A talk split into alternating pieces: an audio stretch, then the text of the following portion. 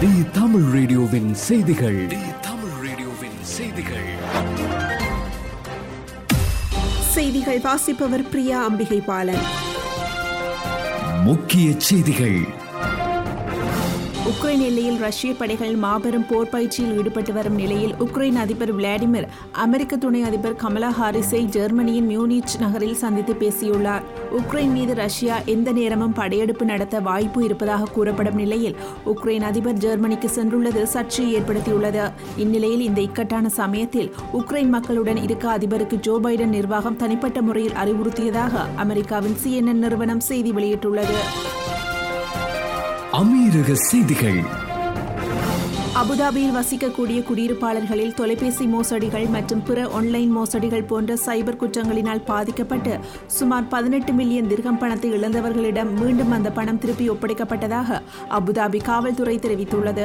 அபுதாபியில் நிதி மோசடி தொடர்பான புகார்களை கையாளும் ஒரு பிரிவான கிரிமினல் செக்யூரிட்டி பிரிவில் உள்ள தொடர்பு மையம் மூலம் இந்த பணம் பெறப்பட்டதாகவும் பணத்தை இழந்த குடியிருப்பாளர்களிடம் சேர்க்கப்பட்டதாகவும் அபுதாபி காவல்துறை சார்பாக தெரிவிக்கப்பட்டுள்ளது. வளைகுடா செய்திகள். கோவிட் நைன்டீனுக்கு எதிரான பயண கட்டுப்பாடுகள் தளர்த்தப்பட்டதை அடுத்து எதிர்வரும் நாட்களில் வரவிருக்கும் விடுமுறையொட்டி இரண்டு லட்சத்து நாற்பத்தி இரண்டாயிரத்து வெளிநாட்டினரும் குவைத் நாட்டவர்களும் குவைத் விமான நிலையத்தை பயன்படுத்தியுள்ளதாக உள்ளூர் செய்தித்தாள் நடத்திய புள்ளி விவரங்கள் தெரிவிக்கின்றன. சுமார் ஐம்பத்து ஐந்து சதவீத பயணிகள் இஸ்தான்புல் கெய்ரோ துபாய் மற்றும் ஜித்தா உள்ளிட்ட முக்கிய இடங்களுக்கு விடுமுறையை கழிப்பதற்காக நாட்டை விட்டு சென்றுள்ளனர் என அல் அன்ஃபா செய்தித்தாள் தெரிவித்துள்ளது.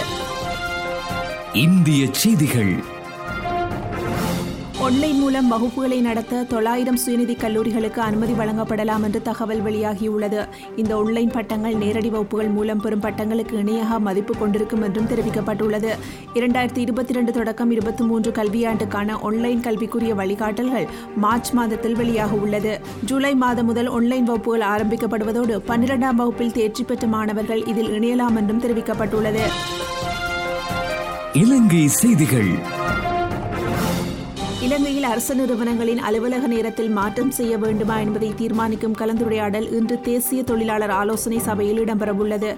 போக்குவரத்து நெரிசலை குறைக்கும் நடவடிக்கையாக அலுவலக நேரத்தை மீளாய்வு செய்வதில் கவனம் செலுத்தப்பட்டுள்ளதாக தொழிலாளர் அமைச்சர் நிமல் ஸ்ரீபால டி சில்வா தெரிவித்துள்ளார். விளையாட்டுச் செய்திகள். ஐசிசி வெளியிட்டுள்ள டி டுவெண்டி அணிகளுக்கான தரவரிசை பட்டியலில் இந்தியா முதலிடத்துக்கு முன்னேறியுள்ளது. ஆறு ஆண்டுகளுக்கு பிறகு இந்தியா மீண்டும் முதலிடத்தை பிடித்துள்ளது. இதன்படி இருநூற்று அறுபத்தி ஒன்பது ரேட்டிங் புள்ளிகளுடன் இருந்த இங்கிலாந்து அணியை பின்னுக்கு தள்ளி இந்தியா முதலிடத்தை பிடித்துள்ளது.